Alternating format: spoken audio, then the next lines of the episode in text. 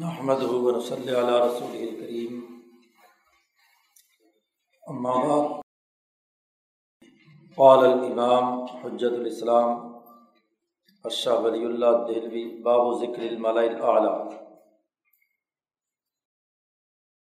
یہ اس مبحث کا تیسرا باب ہے اور اس میں ایک اور بنیادی قاعدہ اور ضابطہ بیان کیا چار اصول پیچھے آ چکے ہیں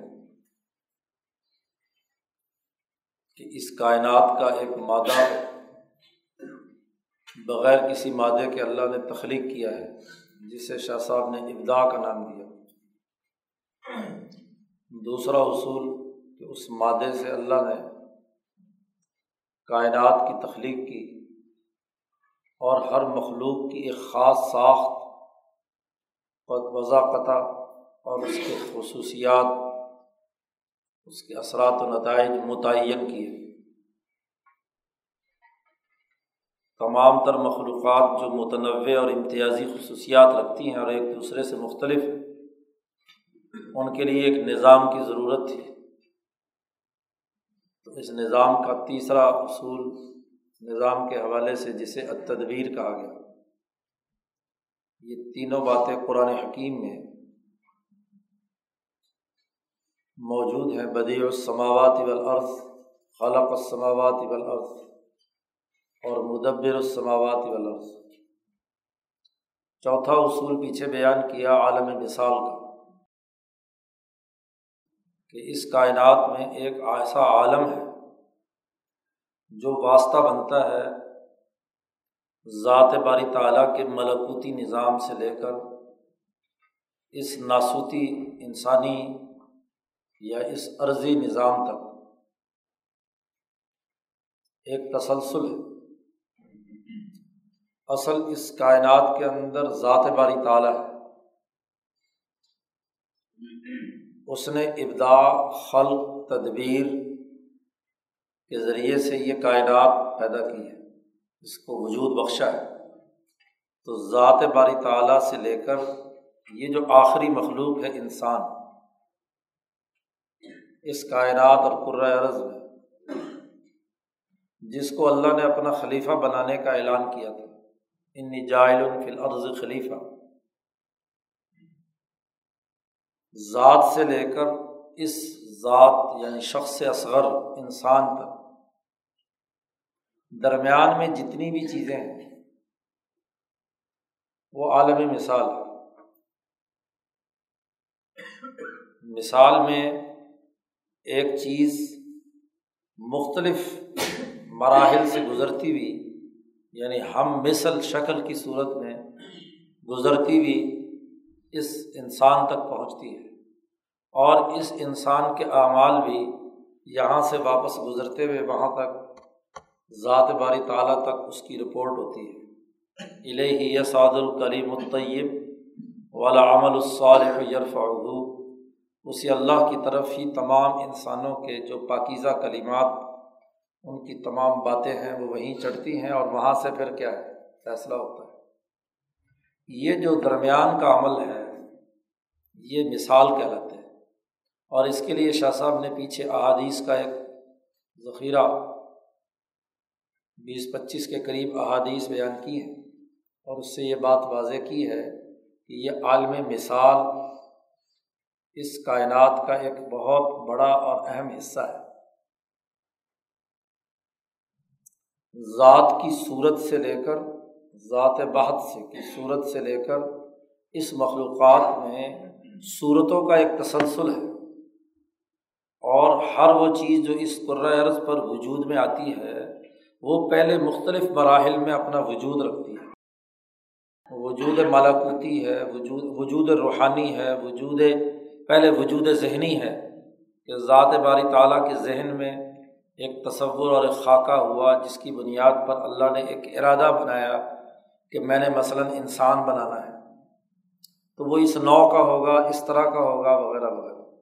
اور انسانوں میں بھی ہم اگر انسان اکبر، امام الانبیاء حضرت محمد مصطفیٰ صلی اللہ علیہ وسلم کو پیش نظر رکھیں، تو جو کچھ احادیث کے ذخیرے سے معلوم ہوتا ہے کہ کائنات کی پیدائش صرف اور صرف محمد مصطفیٰ صلی اللہ علیہ وسلم کی وجہ سے ہوئی۔ لولا کا لمحہ خلق الافلاق، کہ اے محمد صلی اللہ علیہ وسلم، آپ نہ ہوتے تو میں پوری کائنات ہی پیدا نہ کرتا۔ تو پیدا کرنے کا مقصد ہے حضور اقدس صلی اللہ علیہ وسلم، محمد مصطفیٰ صلی اللہ علیہ وسلم۔ جن کو دراصل خلیفہ کبیر پوری دنیا کے اندر خلیفہ اکبر بنانا تھا۔ کہ پوری دنیا میں ان کے غلبے کا نظام قائم ہو۔ تو یہاں تک پہنچنے کا جتنا بھی عمل ہے، اور جو اس، ان کی ذات محمد صلی اللہ علیہ وسلم کے لیے اس کائنات کی جتنی چیزوں کی بھی ضرورت تھی، ان کو دنیا میں وجود بخشا۔ تو ہر ایک کا ایک وجود ذہنی، ذات باری تعالیٰ کے ذہن میں قائم ہوا اور ذات نے اس کا ارادہ کیا، اس ارادے کی بنیاد پر ہی چیزیں وجود میں آئیں۔ تو وجود ذہنی، وجود ارادی، وجود روحانی، وجود ملاکوتی وجود مثالی وغیرہ وغیرہ مختلف مراحل سے گزرتا ہوا اس قرۂۂ عرض پر وہ وجود موجود ہوا۔ تو تمام موجودات دراصل ان تمام مراحل سے گزری ہیں اور ہر مرحلے پہ اس کی ایک خاص شکل بنتی چلی گئی۔ یہ ایسے ہی ہے جیسے اب یہاں آج ہم مثال کے لیے طور پر سمجھ سکتے ہیں کہ ہمارے ذہن میں جو چیز آتی ہے وہ وجود ذہنی ہے۔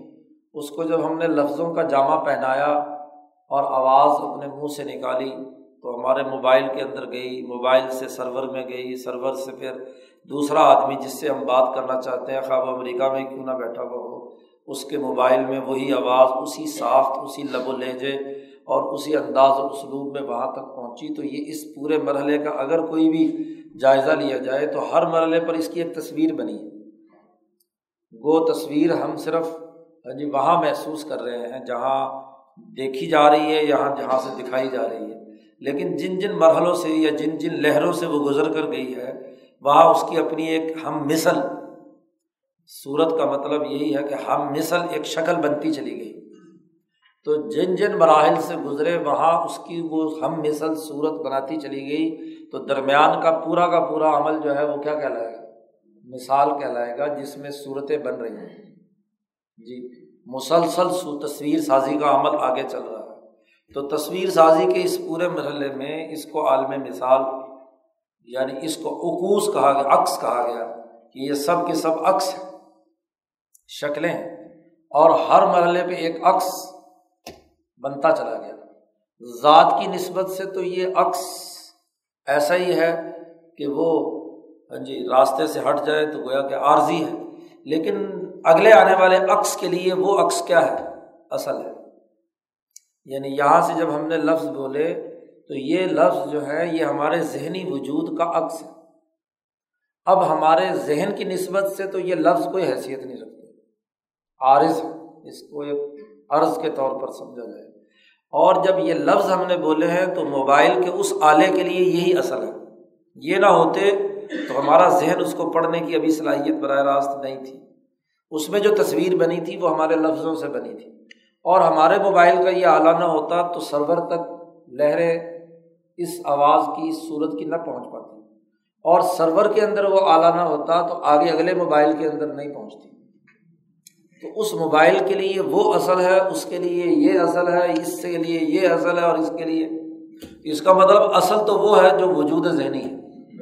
یعنی ذات باری تعالیٰ، اسی کو صوفیہ کہتے ہیں کہ یہ پوری کائنات تو دراصل عکس ہے ذیل ہے تصویریں ہاں ہیں جی لیکن یہ ذات کی نسبت سے ہر بات والی کے لیے وہ چیز کیا ہے؟ اصل کی حیثیت رکھتی ہے۔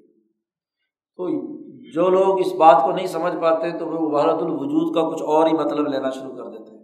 احمقانہ۔ تو جو صحیح بات ہے وہ یہ ہے کہ یہ ان تمام مراحل سے گزر کر جو ہم مثل چیزیں، تصورات، تصویرات وہاں تک پہنچی ہیں، تو یہ درمیان کا جو یعنی موصل ہے، لنک پیدا کرنے کا ذات میں اور اس ذات انسان میں۔ انسان میں اور ذات کے درمیان لنک پیدا کرنے والے جتنے بھی مراحل ہیں، ان تمام کو کیا کہا جاتا ہے؟ عالمی مثال۔ یہ بنیادی قاعدہ اور ضابطہ پیچھے ہم پڑھ چکے ہیں۔ پھر اس عالم مثال کے اندر، چونکہ یہاں ذات سے لے کر اس انسان تک جو لنک پیدا کرنے والی بنیادی مخلوق کہہ لیں یا وہ یعنی اجزاء کہہ لیں ہاں جی ان کو ایک نام دیا ہے دین اسلام کی تعلیمات میں کہ وہ فرشتے ہیں، ملائکہ ہے ان کو ایک عنوان دیا گیا ہے کہ وہ جو موصل ہے یہاں سے لے کر یہاں تک، اس یہ ایسال اس ذات کے تصویر کا یہاں تک پہنچانے والی جو مخلوق اللہ نے وجود بخشی ہے، اس کو ملائکہ کہا گیا۔ اس لیے ایک مسلمان کے لیے ضروری ہوا کہ آمن تو بلّہ و ملائکت ہی اللہ کے بعد جس چیز پر ایمان کا اعلان کرنا لازمی اور ضروری ٹھہرایا، وہ ملائکت ہی اور پھر ملائکہ وہ پیغام لے کر رسولوں کے پاس آتے ہیں تو رسول ہی۔ اور پھر رسولوں پر جو چیز ایک تحریر شدہ آئین کی شکل میں آتی ہے تو وہ کتب ہی۔ تو یہ دراصل پورا تسلسل ہے۔ تو یہ درمیان کا جتنا موصل ہے یا مثال کے اندر جتنے جو مخلوقات کام کرتی ہیں، ان مخلوقات کو کہا جاتا ہے ملائکہ۔ اور اس پھر ملائکہ کی بھی پھر آگے ذیلی ظاہر ہے۔ کہ تمام موصل ایک طرح کی صلاحیت کے نہیں ہوتے۔ پورے لنکس جو ہیں وہ ضروری نہیں کہ ہر طرح۔ اب پہلے مرحلے پہ جہاں سے کوئی چیز جا رہی ہے تو وہاں آپ دیکھیں گے کہ لنک بڑا طاقتور ہوگا، مضبوط ہوگا۔ اور جیسے جیسے مخلوقات کا تنوع یا اس سے نکلنے والی جتنی بھی لہریں یا تاریں ہیں، وہ جیسے جیسے تقسیم ہوتی چلی جائیں گی تو آخری مرحلے پر جا کر بہت چھوٹی سی ہاں جی چھوٹی چھوٹی چیزیں رہ جائیں گی جو اس کے مقابلے میں کمزور ہوگی۔ تو اگر اس پورے کو یہ جو بوسل ہے، اس کے کم از کم دو حصے کیے جائیں، تو ایک حصہ اوپر کا حصہ اعلیٰ اور طاقتور فرشتوں کا نظام ہے۔ اور جب جیسے جیسے تقسیم ہو کر نیچے آیا، تو وہ نچلے والے حصے کو کیا کہا جاتا ہے؟ مالا صافل کہا جاتا ہے۔ شاہ صاحب نے یہاں مالا اعلیٰ اور مالا صافل کا تذکرہ کرتے ہوئے ایک اور قانون ملائکہ کی نسبت سے بیان کیا۔ اور اس کے لیے قرآن حکیم کی آیت اور پھر احادیث، کیونکہ شاہ ولی اللہ صاحب نے شروع مقدمے میں یہ بات بیان کی تھی کہ دین اسلام کا ایک الجادت الجلیہ القویمہ المحمدیہ ہے۔ یعنی ایک ایسی شاہراہ فکر و عمل ہے جو واضح بھی ہے، روشن بھی ہے، درست بھی ہے اور محمد مصطفیٰ صلی اللہ علیہ وسلم پر اس کا نزول ہوا ہے۔ اور وہ دین اسلام اور ان میں سب سے پہلی بنیادی چیز جادت الجلیہ کی، قرآن کی آیت پھر حدیث اور پھر آگے ہاں جی اجماع صحابہ یا خبر واحد وغیرہ وغیرہ۔ یہ ترتیب شاہ صاحب نے دوسری کتابوں میں تفصیلات کے ساتھ بیان کی ہیں۔ تو جو اصول بھی شاہ صاحب، چونکہ یہاں اصولی اور کلی بات بیان کر رہے ہیں۔ اور یہ اصول وہ ہیں جو تمام مذاہب کے اور تمام دوسرے لوگوں کے متفق ہے کہ اس موصل کو بلائکہ کو اس کو کچھ بھی عنوان دو، کسی بھی مذہب میں، کسی بھی زبان میں اس کے لیے کوئی لفظ استعمال کیا گیا ہو، تو وہ جو الفاظ ہیں وہ دراصل اسی مخلوق کو بیان کرتے ہیں۔ غرض ناموں سے نہیں ہوتی، اصل تو اس حقیقت سے ہوتی ہے، جس حقیقت کے مختلف لوگوں نے، تو مختلف زبانیں مختلف لہجے، ہر زبان اور ہر لہجے نے کسی بھی حقیقت کا جو نام رکھ لیا ہے، اس سے حقیقت تو بدل نہیں سکتی۔ تو یہ جو پانچواں اصول ہے کہ ملائکہ کا نظام ہے دنیا میں، اس ملائکہ کے اس نظام کے لیے سب سے پہلے قرآن حکیم کی آیت لائے ہیں۔ یہ کتاب چونکہ بنیادی طور پر مسلمانوں یا علماء کو اپنے اصول اور بات سمجھانے کے تناظر میں ہے، اس لیے زیادہ تر دلائل شاہ صاحب نے اسی تناظر میں دی ہیں۔ البدر الباظبہ اور دوسری کتابوں میں جو فلاسفہ اور صوفیہ کے جو بحثیں ہیں، وہ تصوف کی کتابوں میں، اور جو فلاسفہ کی بحثیں ہیں، وہ بدور بازغہ میں شاہ صاحب نے ان کے ذہن کے تناظر میں اس حقیقت کی نشاندہی کی ہے، جس کو کیا ہے؟ ہاں جی مسلمان ملائکہ کہتے ہیں۔ اور یہ جو فلاسفہ ہیں، اس کو کوئی طبیعت الکل یا طبیعت کلیہ اور اس کے مختلف مظاہر یا اقول کہا جاتا ہے۔ فلاسفہ کے یہاں ان کو عقل کا نام دیا گیا ہے۔ تو اقول اشرا ہاں جی ان کو وہ کہتے ہیں دس عقلیں ہیں۔ اور ان عقلوں کا ہی نظام ہے اوپر سے لے کر نیچے تک۔ ان کے خیال کے مطابق وجود ذہنی کے یہ مختلف مراحل ہیں۔ اور ہر وجود ذہنی کا تعلق چونکہ عقل سے ہوتا ہے، اور یہ بھی انسان میں سب سے پہلے اس کی عقل میں آتا ہے۔ تو جو موصل ہے وہ دراصل عقلیں ہیں۔ ذات سے یعنی واجب الوجود سے اللہ تبارک و تعالیٰ سے انسان تک پہنچنے کا جو موصل ہے وہ عقل۔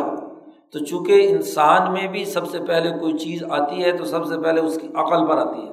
تو اس کا مطلب یہ کہ درمیان کے جتنے بھی واسطے ہیں وہ بھی عقل ہی کہلائیں گے۔ تو فلاسفہ نے ان کا نام عقلیں رکھا۔ جی کسی ادھر ویدک دھرم کی زبان میں، ان کی اپنی سنسکرت کے تناظر میں اسی عقل کو دوسرے نام سے، سرسوتی کے نام سے یاد کیا گیا، یا انہوں نے فرشتوں کے لیے جو عنوان دیے ہوئے ہیں۔ اور دین اسلام کی تعلیمات میں اس کے لیے ملک کا لفظ استعمال ہوا اور ملک کی جمع۔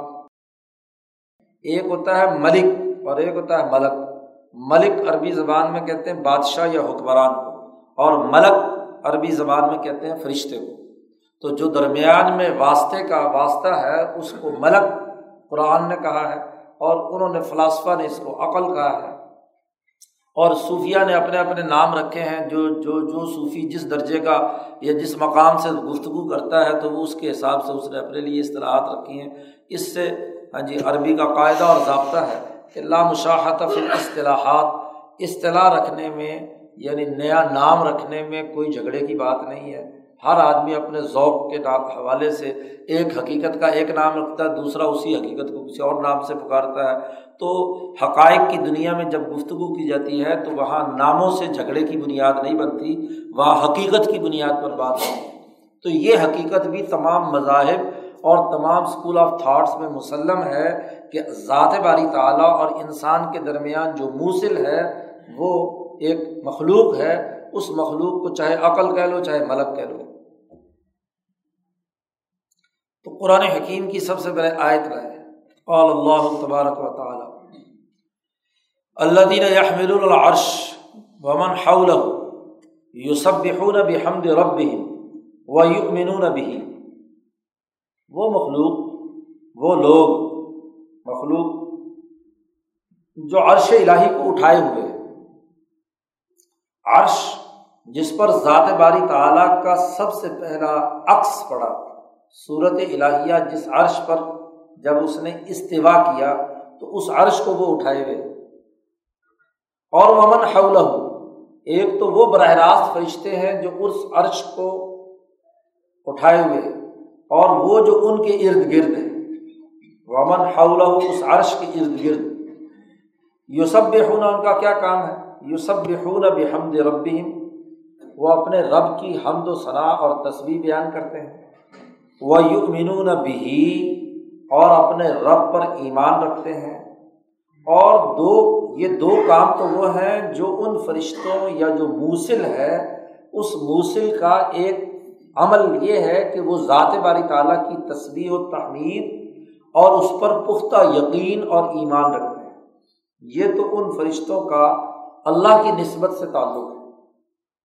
اب چونکہ یہ موصل ہے انسان تک، تو وہ یس فرون لدین عالم انسانوں کے لیے، انسانوں میں سے جو لوگ ایمان لانے والے ہیں، ان کے لیے وہ اللہ سے مغفرت طلب کرتے ہیں۔ یعنی انسانوں کے فائدے کے لیے ہر وقت ہاں جی مشغول رہتے ہیں۔ اور یہ دعا مانگتے ہیں کہ اس پوری کائنات کے اندر عرش الہی کو سنبھالنے والے فرشتے یہ ہر وقت دعا مانگتے رہتے ہیں اللہ کے سامنے کہ رب بنا وسیع کل شعی رحمتن اس کائنات میں جو چیز بھی تو نے پیدا کی ہے، کل شعین ہر شے جو اس کائنات کے اندر ہے، اے اللہ اس پر اپنی دو باتوں کی وسعت کر دے۔ رحمتن و علم رب بنا وسیع تک شعر رحمتن و علم اے ہمارے پروردگار ہر چیز پر دو باتیں پیدا کر دے۔ رحمتن و علم علم کا تعلق قوت عقلیہ کی ترقی سے اور رحمت کا تعلق قوت جسمانیہ یا قوت عملیہ کی نسبت سے کہ اعمال انسانوں پر رحم والے ہوں۔ انسان کا عمل رحمت کا باعث ہے یا زحمت کا باعث ہے؟ تو فرشتے یہ کوشش کرتے ہیں۔ دعا کا مطلب کیا ہے؟ کہ وہ یہ کوشش کرتے ہیں، اللہ سے بھی مانگتے ہیں اور دنیا میں انسانوں کے فائدے کے لیے بھی یہ سمجھتے ہیں کہ ان کے اندر ان کا عمل، ہر ان کا عمل باقی انسانوں کے لیے رحمت کا باعث بنے۔ اور ان کی ہر عقل کی جو صلاحیت ہے، اس میں علم وسیع ہوتا چلا جائے۔ تو علم بھی وسیع ہو اور رحمت بھی وسیع ہو۔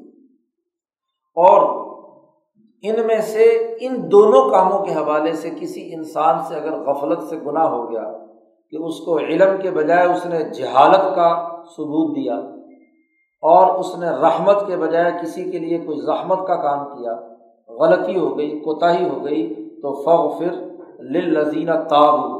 ان انسانوں میں سے جو انسان توبہ کر لیں کہ کسی انسان کو وہ زحمت نہیں دیں گے اور کسی کے ساتھ جہالت والا معاملہ نہیں کریں گے تو جو توبہ کر لیں تو ان کو معاف کر دیں۔ معاف کر دے، ان کو علم اور رحمت عطا کر دے۔ اور وقت سبیل کا وقم عذاب الجحیم جو ایک تو توبہ کر لے اور آئندہ کے لیے وہ تیرے راستے کی اتباع کرنے کے لیے تیار ہو جائیں یعنی رحمت اور علم کی بنیاد پر کردار ادا کرنے کے لیے تیار ہو جائیں، تو تو ان کو معاف کر دے۔ اور وقم عذاب الجحیم اور ان سے اگر کوئی غلطیاں کوتاہیاں ہو بھی گئی ہیں اس معاملے میں، تو ان کو جہنم کے عذاب سے بچا۔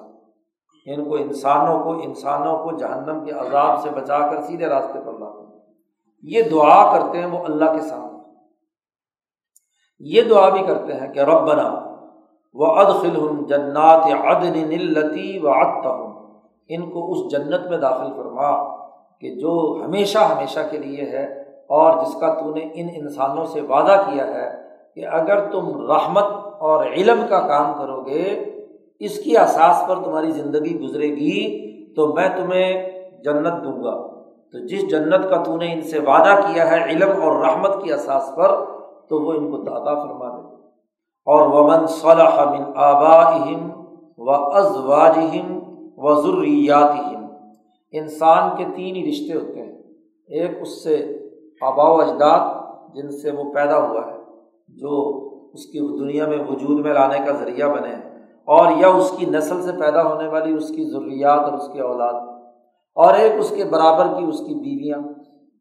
جی تو ازواج تینوں چیزوں کا، تینوں کے لیے وہ دعا مانگتے ہیں کہ اے اللہ ہاں جی ان کو جنت میں داخل کر ان لوگوں کو جن، جنہوں نے من صلاح من آبا ان کے آبا و اجداد میں سے جو نیک گزرے ہیں ان کی بیویوں میں سے جو رحمت اور علم کی بنیاد پر کام کرنے والی ہیں اور ان کی اولاد میں سے جو رحمت اور علم کی بنیاد پر کام کرنے والے لوگ ہیں، ان کو جنت میں داخل کر یعنی وہ صرف اس فرد ایک انسان ہی کے لیے نہیں، بلکہ وہ پوری جماعت، جس جماعت کے ساتھ وہ وابستہ ہے۔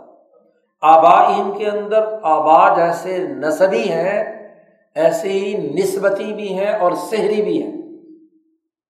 شہری سے مراد سسرالی رشتے دار۔ اور نسبت ہی وہ کہ جس نسبت، جس روحانیت سے، جس جماعت کے ساتھ انسان وابستہ ہے۔ اور آبا کے اندر جیسے وہ آبائے نصبی ہیں، ایسے آبائے روحانی بھی ہیں، جس آدمی سلسلے سے ہاں جی بزرگوں کے تسلسل کے ساتھ وابستہ ہوتا ہے، تو ان کے ساتھ بھی، ان کے لیے بھی گویا کہ پوری اجتماعیت اور پوری جماعت کے لیے وہ فرشتے دعا گو رہتے ہیں۔ ان نقا انتل عزیز الحکیم وہ فرشتے ہر وقت اللہ کے سامنے یہ دعا بھی کرتے ہیں کہ اے اللہ تو بہت طاقتور اور زبردست ہے اور بہت ہی حکمت والا ہے۔ تیری حکمت اور طاقت اس بات کا تقاضا کرتی ہے کہ انسانیت کو رحمت اور علم عطا کر اور اس کی احساس پر ہی ان کا نظام بنانے اور چلانے کی ان کے اندر اہلیت پیدا کر۔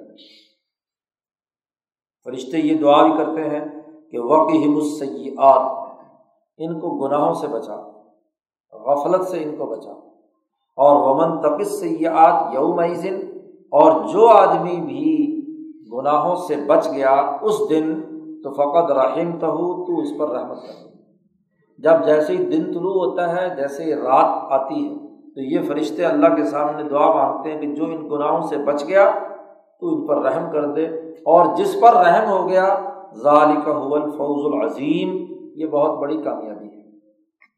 اب بڑی تفصیل کے ساتھ قرآن حکیم نے ان فرشتوں کا تذکرہ کیا ہے جو انسان اور ذات باری تعالیٰ کے درمیان ایک ایسی دعا میں ہمہ وقت مشغول ہیں اور یہ فرشتے وہ ہیں جو صرف یا ملون العرش، اللہ کے عرش کو اٹھائے ہوئے ہیں اور اس کے ارد گرد کے ماحول میں ہزاروں لاکھوں کروڑوں اربوں خربوں کی تعداد میں ہیں۔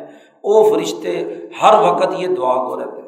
اور جب کسی بھی نظام کا جو بالائی ہاں جی طاقت اور حکمران طبقہ ہے، وہ یہ کام کر رہا ہے، تو ان فرشتوں کے ماتحت ہزاروں، لاکھوں، کروڑوں خربوں اربوں ان فرشتے جو اس انسان تک ہیں، ظاہر ہے کہ وہ انہیں کے عکس کی بنیاد پر کام، وہی علم اور رحمت کا کام کر رہے ہیں۔ اگر مرکزی اسٹیبلشمنٹ جو ہے، وہ اگر یہ علم و رحمت بانٹ رہی ہے تو ظاہر ہے کہ اس سے نیچے کا جتنے بھی افسران ہیں وہ تو لا یاسن اللہ ما امرحم اللہ نے ان کو جو حکم دے دیا وہ اس کی خلاف ورزی نہیں کریں گے، تو اس کے ماتحت جتنے بھی فرشتے ہیں وہ بھی یہی کام کریں گے۔ تو یہ آیت بڑی وضاحت کے ساتھ ملا اعلیٰ کا تذکرہ کر رہی ہے۔ لوگ عام طور پر جب مالا اعلیٰ کا لفظ آتا ہے تو پتہ نہیں لمبے چوڑے فلسفے بیان کرتے ہیں اور وہ لوگوں کو سمجھ نہیں آتی۔ یہ آیت اور اس کا ترجمہ بتلا دو تو ملا اعلیٰ کی حقیقت واضح ہو جائے گی۔ اب اس آیت کا کون مولوی ہے جو انکار کرے؟ اور اس آیت کا جو ظاہری اور لفظی ترجمہ ہے، اس ترجمے کا کون انکار کرے گا؟ تو ان سے کہو گے جی جس مالا اعلیٰ کا ہم ذکر کر رہے ہیں، وہ اس آیت میں ہے۔ یہ آیت دیکھ لو، آیت نمبر فلاں، اور اس آیت کا یہ ترجمہ دیکھ لو۔ قرآن حکیم کی اس آیت سے ہاں جی سب سے پہلے مالا اعلیٰ کا ثبوت امام شاہ ولی اللہ دہلوی نے دیا ہے۔ یہ صورت المومن کی آیت نمبر سات، آٹھ اور نو۔ تین آیات ہیں۔ زبانی یاد کر لو کہ مالا اعلیٰ اور زبانی یاد کرنے کا ایک اور فائدہ بھی ہے۔ اور وہ فائدہ یہ ہے کہ جب فرشتے ہمارے لیے یہ دعا مانگتے ہیں، تو ہمیں بھی ان، یہ دو کام کرنے ہیں۔ فرشتوں پر ایمان لانے کا مطلب یہ ہے کہ فرشتوں کی طرح ہمیں بھی باقی انسانیت کے لیے یہی دعا مانگنی ہے کہ اے اللہ پورے انسانوں کو رحمت اور علم عطا فرما۔ ان پر رحمت فرما، زحمت اور تکلیف نہ فرما۔ ان کو گناہوں اور جرائم سے بچا، انہیں دنیا اور آخرت کی جہنم سے بچا۔ تو ہم فرشتوں پر ایمان لا کر فرشتوں کا سا عمل اختیار کرنا چاہتے ہیں۔ اس لیے یہ آیتیں بھی زبانی یاد ہو جانی چاہیے اور ان کا ترجمہ بھی یاد ہو جائے تو مالا اعلیٰ خود بہت سمجھ میں آ گیا کسی لمبی چوڑی حقیقت کی طرف جانے کی بات ہی نہیں ہے۔ دیکھو، ہم یہ کتاب صرف فلسفیانہ تعیش کے لیے نہیں پڑھ رہے۔ ہیں اصل میں تو اپنے قلب کی دنیا اور عقل کی دنیا کو تبدیل کرنے اور یقین پیدا کرنے. تو اصل میں تو یقین کا سفر ہے. تو یہ یقین کا سفر تبھی ہوگا کہ جب ان حقائق کو ہاں جی دل و جان سے ہم سمجھ کر اس کو اپنی زندگی کا حصہ بنائیں. ورنہ پڑھ کر محض فلسفیانہ بحث کرنے کے لیے اگر ہم کردار ادا کریں تو وہ تو ایک طرف سے آیا اور دوسری طرف سے نکل گیا.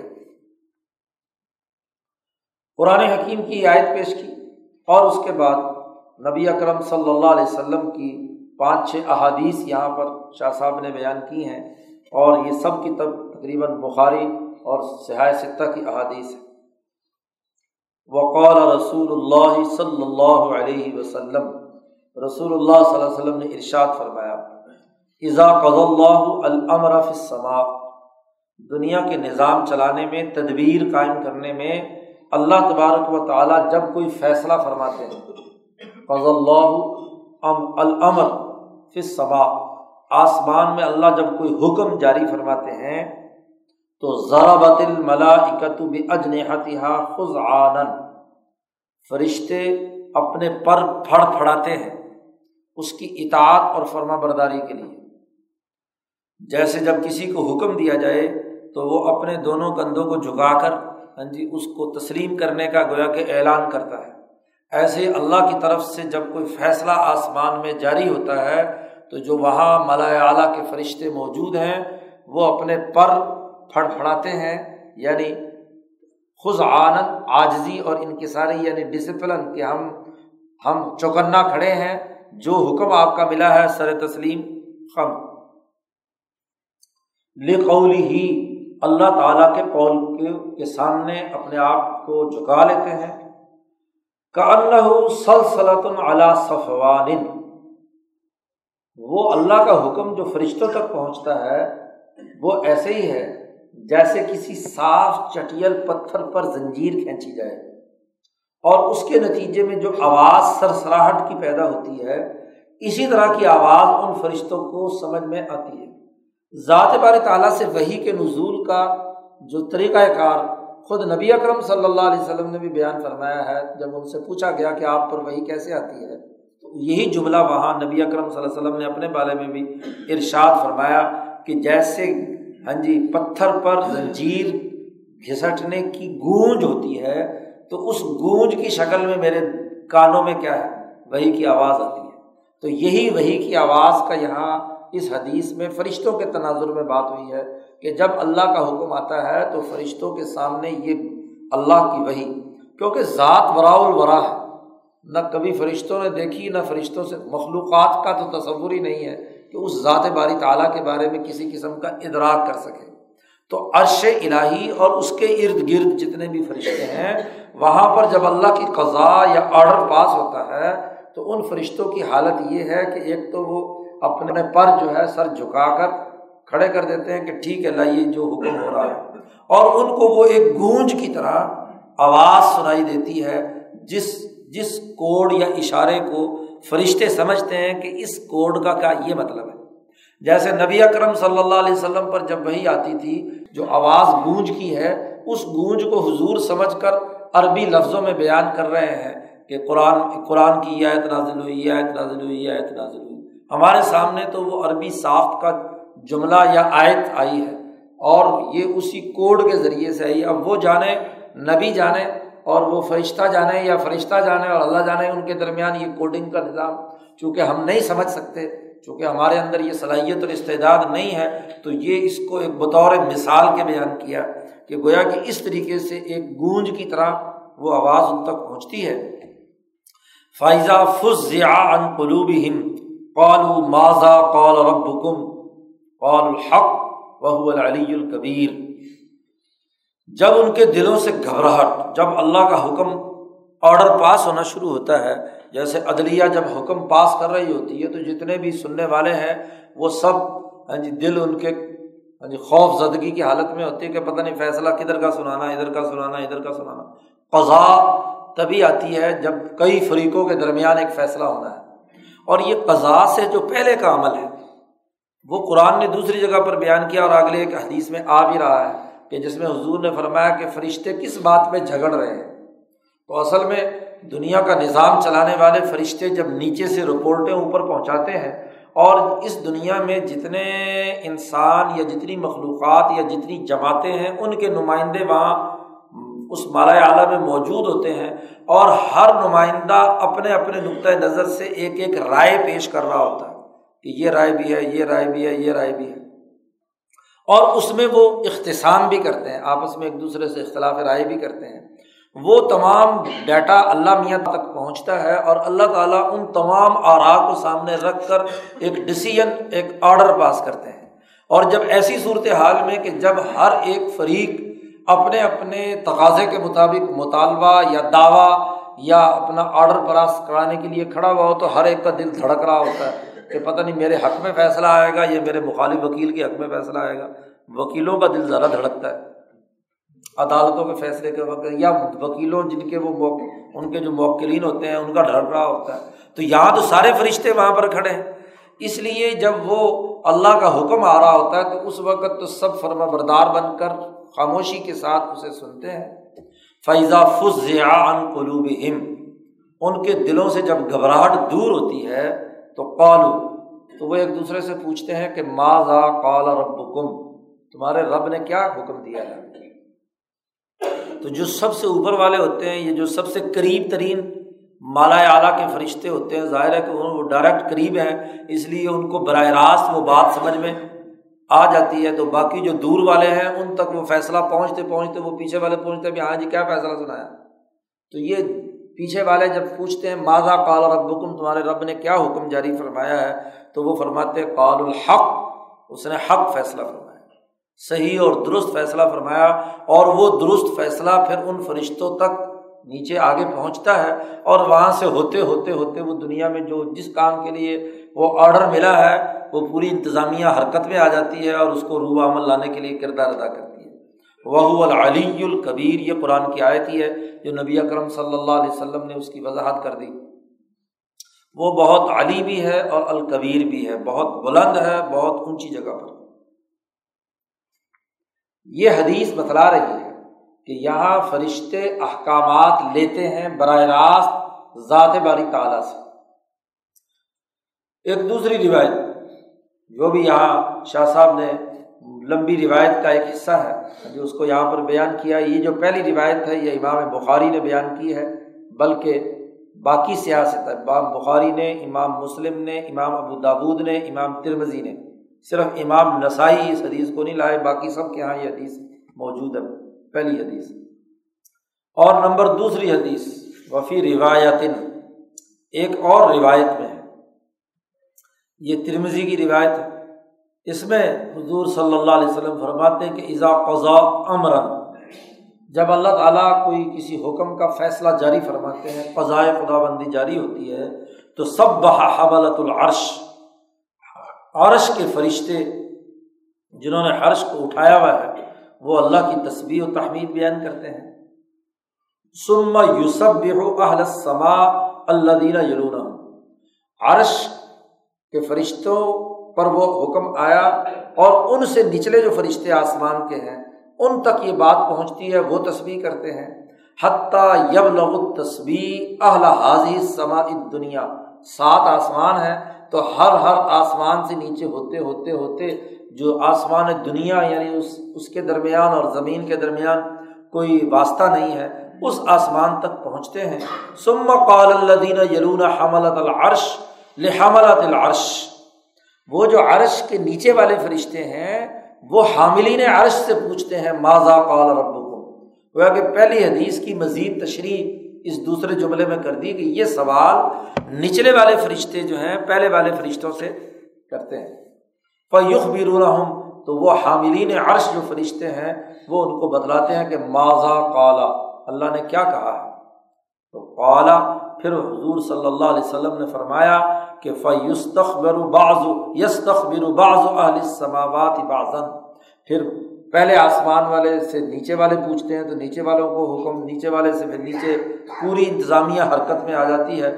حتیٰ یب لغل خبر اہلا حاضی سما یہاں تک کہ اس آسمان دنیا کے فرشتوں تک وہ خبر پہنچ جاتی ہے۔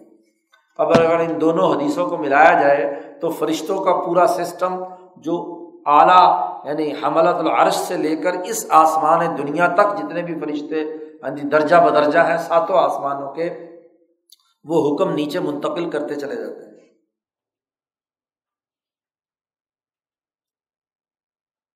دو حدیث ہوگی۔ تیسری حدیث، وقال رسول اللہ صلی اللہ علیہ وسلم، نبی اکرم صلی اللہ علیہ وسلم نے ارشاد فرمایا یہاں شاہ صاحب ایک لمبی حدیث کا ایک ٹکڑا لائے ہیں جو اس کا آخری حصہ ہے۔ یہ روایت جو ہے، حضرت معاذ بن جبل رضی اللہ تعالیٰ عنہ روایت کرتے ہیں۔ جی امام ترمزی اور امام احمد مسرد احمد میں یہ تفصیلی روایت ہے۔ اور یہ روایت معاذ بن جبل بیان کرتے ہوئے کہتے ہیں کہ ایک دن ایسا ہوا کہ نبی اکرم صلی اللہ علیہ وسلم صبح فجر کی نماز میں بڑی تاخیر ہو گئی۔ اتنی دیر ہو گئی، اتنی دیر ہو گئی کہ حتیٰ کدنا نترا آئین شمس ہمیں قریب تھا کہ بس سورج کی ٹکیا باہر نکلے۔ قریب تھی۔ تو حضور صلی اللہ علیہ وسلم اپنے حجرۂ مبارکہ سے بڑی تیزی کے ساتھ تشریف لائے۔ وہ خراجہ سریعن جیسے حضور تیزی سے آئے تو جلدی جلدی تقبیر کہی گئی، کیونکہ نماز کا وقت جا رہا تھا۔ تو نبی اکرم صلی اللہ علیہ وسلم نے سب کو نماز پڑھائی۔ بہت مختصر سی۔ کہ سورج نکلنے کے چونکہ قریب تھا، اس لیے مختصر سی نماز پڑھائی۔ جی۔ اور پھر سلام پھیرتے ہی حضور صلی اللہ علیہ وسلم بڑی بلند آواز جی سلام پھیرتے ہی بلند آواز سے سب لوگوں کو کہا کہ سب اپنی اپنی جگہ ٹھہرے ہو علام صاف سب اپنی اپنی صفوں میں بیٹھے رہے۔ کما ان تم جیسے ہو، ویسے کہ ویسے اسی طرح کوئی آدمی حرکت آگے پیچھے مت کرے، جہاں جہاں جس صف میں ہے وہیں وہیں بیٹھ جائے۔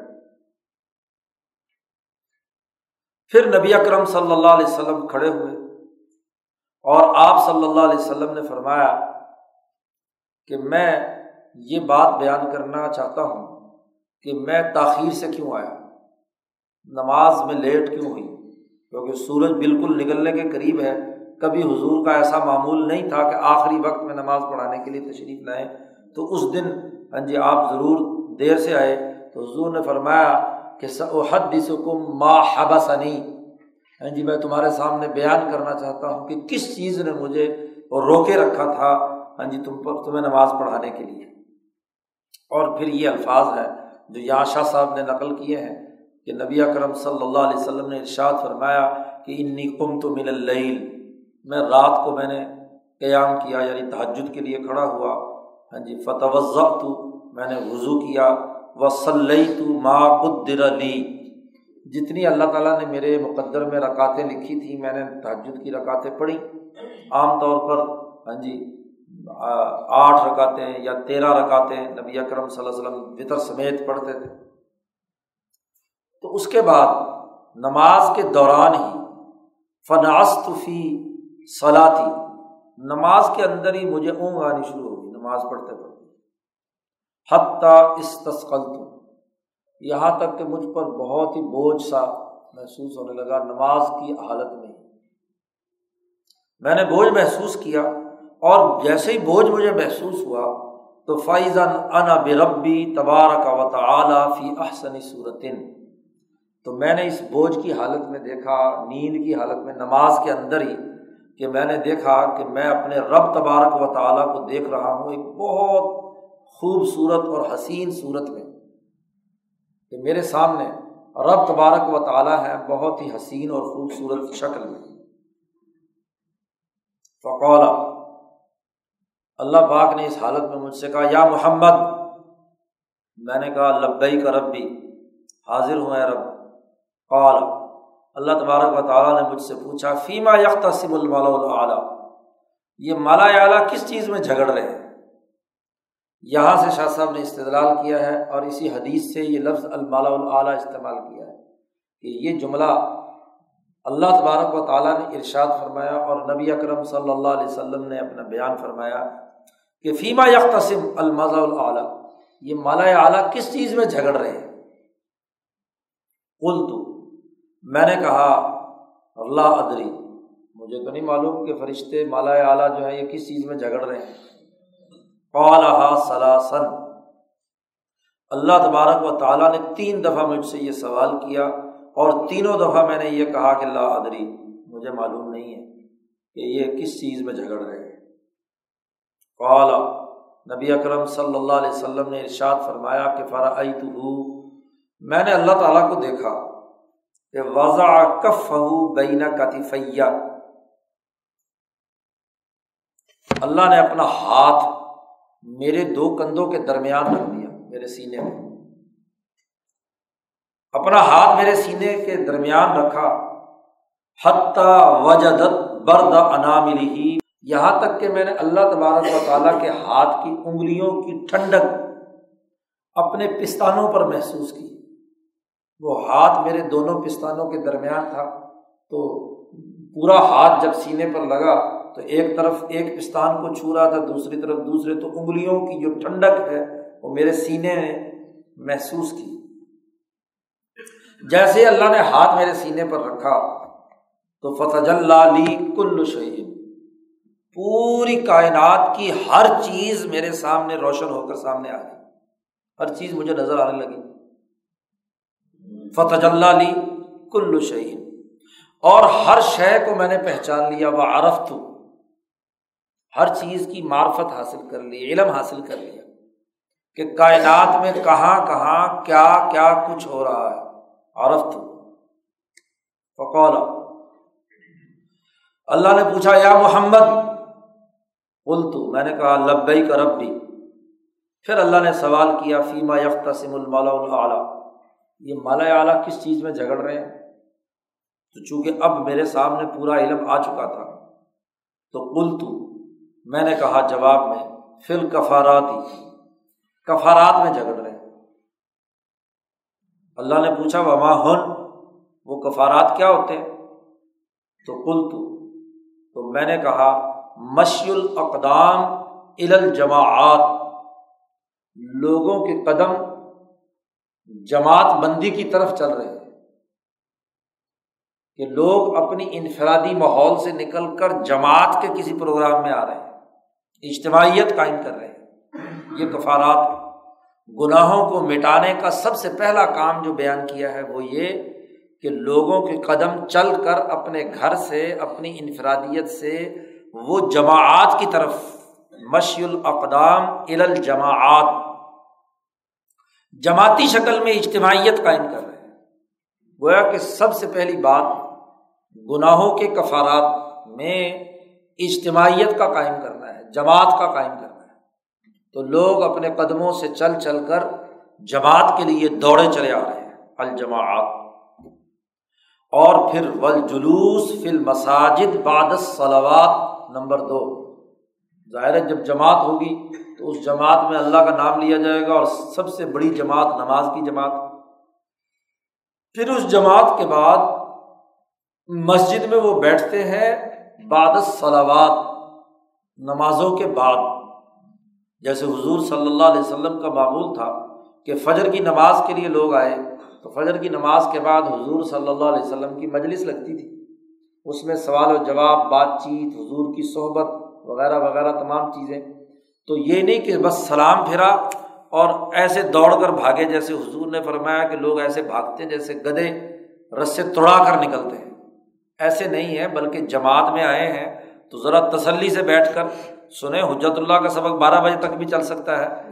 تو اس لیے آرام سے بیٹھے ول جلوس فل مساجد عبادت سلوات اور پھر ایک اور بات بھی فرمائی حضور صلی اللہ علیہ وسلم نے وہ اس باغ الوضو کہ جب وضو کرنا بہت ہی بھاری اور مشکل لگے، خاص طور پر سردیوں میں ٹھنڈے پانی سے ہاں جی، اور گرمیوں میں گرم پانی سے، تو اس وقت اچھے طریقے سے وضو کرنا۔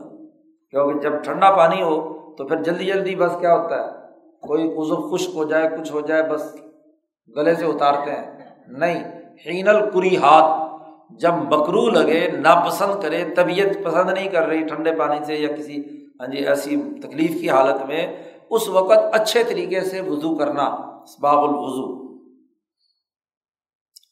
یہ سوال، یہ کفارات ہے اللہ اللہ تبارک و تعالیٰ نے اسی حالت میں نبی اکرم صلی اللہ علیہ وسلم سے یہ سوال کیا سما فیما، پھر کس چیز میں جھگڑ رہے؟ ہیں تو میں نے کہا فت درجات ہاں جی اگلے مرحلے میں جو اگلا معاملہ ہے، جماعت قائم ہو گئی۔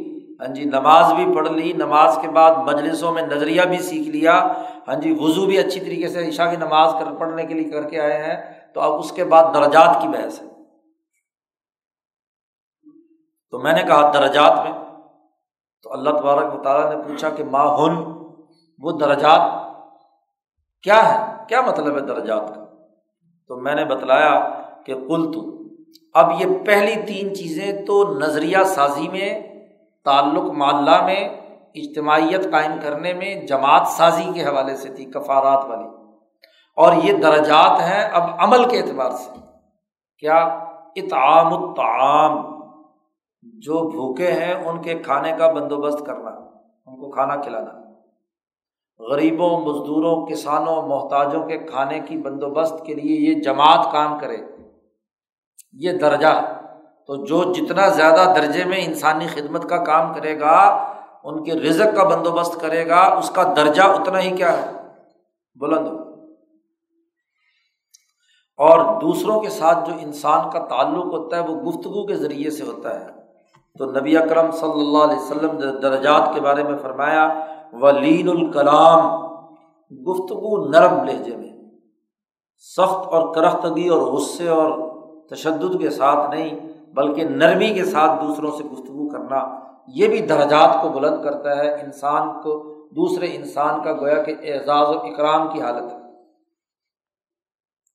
اور درجات کی بلندی کے لیے انسان کی جو تربیت اور اس کے عمل کو جو سنوارنے والی چیز ہے، جس کو قرآن نے کہا اقوام قیلا، کہ گفتگو کے اندر وہ ہاں جی عمدگی اور بہتری پیدا کرتی ہے، وہ تحجد کی نماز ہے۔ و صلاۃ بلعیل و ناس و نیام جب رات کو نماز پڑھنا اس حالت میں کہ لوگ سوئے ہوئے وہ ناس و نیام لوگ سو رہے ہیں اور یہ اللہ کی عبادت میں مشغول ہے، تو یہ درجات کو بلند کرنے کا عمل۔ یہ نبی اکرم صلی اللہ علیہ وسلم نے بات بیان فرمائی اور اس پوری حدیث میں یہ بات بڑی واضح ہو گئی کہ المالا الاعلیٰ کا تذکرہ آیا ہے۔ اور مالا الاعلیٰ کے اختصام کی بات ہوئی ہے۔ تو ہر فرشتہ جو آدمی ان تمام میں جس جس درجے کا ہوتا ہے، تو وہ فرشتہ اس انسان کے لیے وہ دعا مانگواتا ہے۔ کیونکہ ہر انسان کے ساتھ فرشتہ مقرر ہے۔ اور جب وہ عمل کرتا ہے، تو وہ اپنے سسٹم کے تھرو وہاں جو فرشتہ، اس کا حاکم فرشتہ ہے، منتظم فرشتہ ہے اس تک جب رپورٹ پہنچاتا ہے تو وہ اللہ میاں سے جھگڑتا ہے کہ اس نے اس درجے کا کام کیا ہے، اس کو یہ درجہ ملنا چاہیے۔ اس نے یہ اس یہ کام کیا ہے، اس لیے اس کے فلاں جو چیزیں ہیں، کفارات مٹ جانے چاہیے۔ اور یہ فلانی اچھی چیزیں اس کو مل جانی چاہیے۔ تو یہاں اس انسان پر مقرر شدہ فرشتے سے لے کر وہاں جو مالا اعلیٰ عرش کے نیچے جو فرشتے ہیں مالا اعلیٰ تک، تو ان کے درمیان ایک رابطہ موجود ہے۔ تو یہ حدیث اس رابطے کو بیان کر رہی ہے۔ اب اس میں جو ایک جملہ آیا ہے نا، فائزن انا بے ربی تبارک و تعالیٰ فی احسنی صورتن کہ میں نے اپنے رب تبارک و تعالیٰ کو بہت ہی خوبصورت صورت میں دیکھا، فی احسنی صورتن اس کی حقیقت مولانا عبید اللہ سندھی نے بیان کی ہے۔ حجت اللہ کی جو عربی کی شرح حضرت سندھی کی ہے، اس میں حضرت سندھی نے بڑی خوبصورتی کے ساتھ اس حقیقت کی نشاندہی کی۔ شاہ صاحب کی فلسفی کی روشنی۔ تفہیمات الہیہ میں جو شاہ صاحب نے گفتگو کیا اس کا گویا کے قسم کا خلاصہ مولانا سندھی نے اپنی زبان میں بیان کر دیا۔